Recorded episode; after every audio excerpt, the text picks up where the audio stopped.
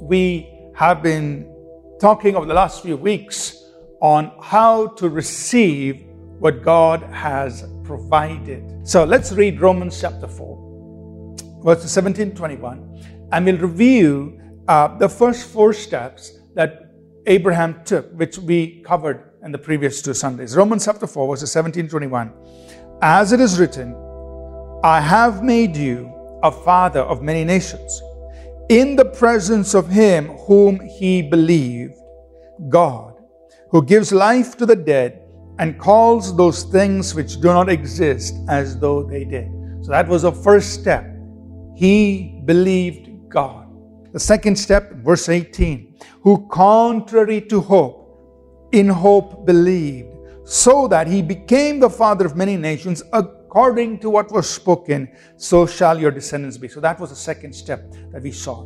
When there was no reason for hope, he still believed. The third step that we uh, we saw uh, is in verse 19. And not being weak in faith, he did not consider his own body already dead, since he was about a hundred years old, and the deadness of Sarah's womb. So here's step three. He did not let his prevailing circumstances or situations weaken his faith. The next verse, that's verse number 20, gives us step four. What did Abraham do? It says, he did not waver at the promise of God through unbelief, but was strengthened in faith, giving glory to God. So, verse 20, the first part of that verse, is step number four. He did not waver at the promise of God through unbelief. So, to waver really is to be in a place of doubt. And the Greek word actually means to be divided in your mind. It is you're at dispute within your own mind. That means your, your mind is divided. You're going in two different directions. You're at variance with yourself, or sometimes we would say hesitate, or you're in doubt.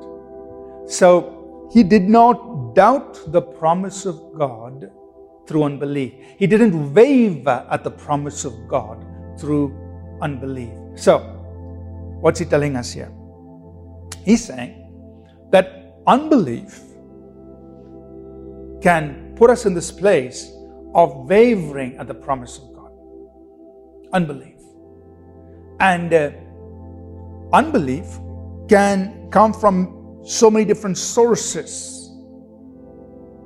Sometimes this these thoughts of unbelief can come from our own minds.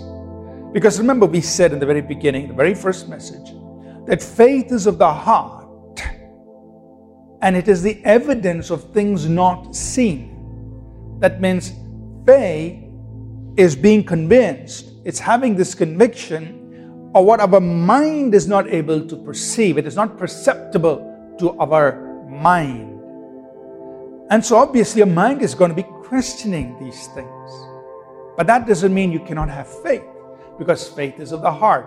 With the heart, man believes. Now sometimes the unbelief could come through from come, come through well-meaning people around us.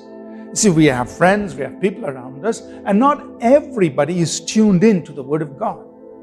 They may not, they may be believers in the sense that maybe they're born again, but maybe they don't know what you know about the Word. A third source of doubts and unbelief, of course, is from the enemy, the devil. The devil is very faithful to come and cause, uh, you know, throw in do- thoughts of doubt and unbelief in your mind. And sometimes it's the enemy just throwing in those thoughts of fear and thoughts of doubt and thoughts of unbelief, trying to cause you to waver at the promise of God. Now, you cannot prevent those thoughts from coming but you can prevent them from robbing your faith. And one of the key things you and I must learn to do is to confess our faith. Why? Because when you speak your faith, when you confess your faith, it is you putting up your shield of faith. We're going to look at one more step of Abraham's faith before we close, and that's also in verse 20. In the latter part of verse 20, he says, He was strengthened in faith, giving glory to God. So, this is step number five. What happened to Abraham? He became strong in faith by praising God. He was strengthened in faith, giving glory to God. So, what do you do? As you are believing God and saying, God, I want to receive what you've provided, and I believe it's mine. This is a promise of God. What must we do? We can become strengthened in our faith. Our faith can become strengthened as we give glory to God, as we give praise to God. So you become stronger in faith by praising God. Give praise to God. And you'll be strengthened in your faith and praise Him before even the blessing is made visible.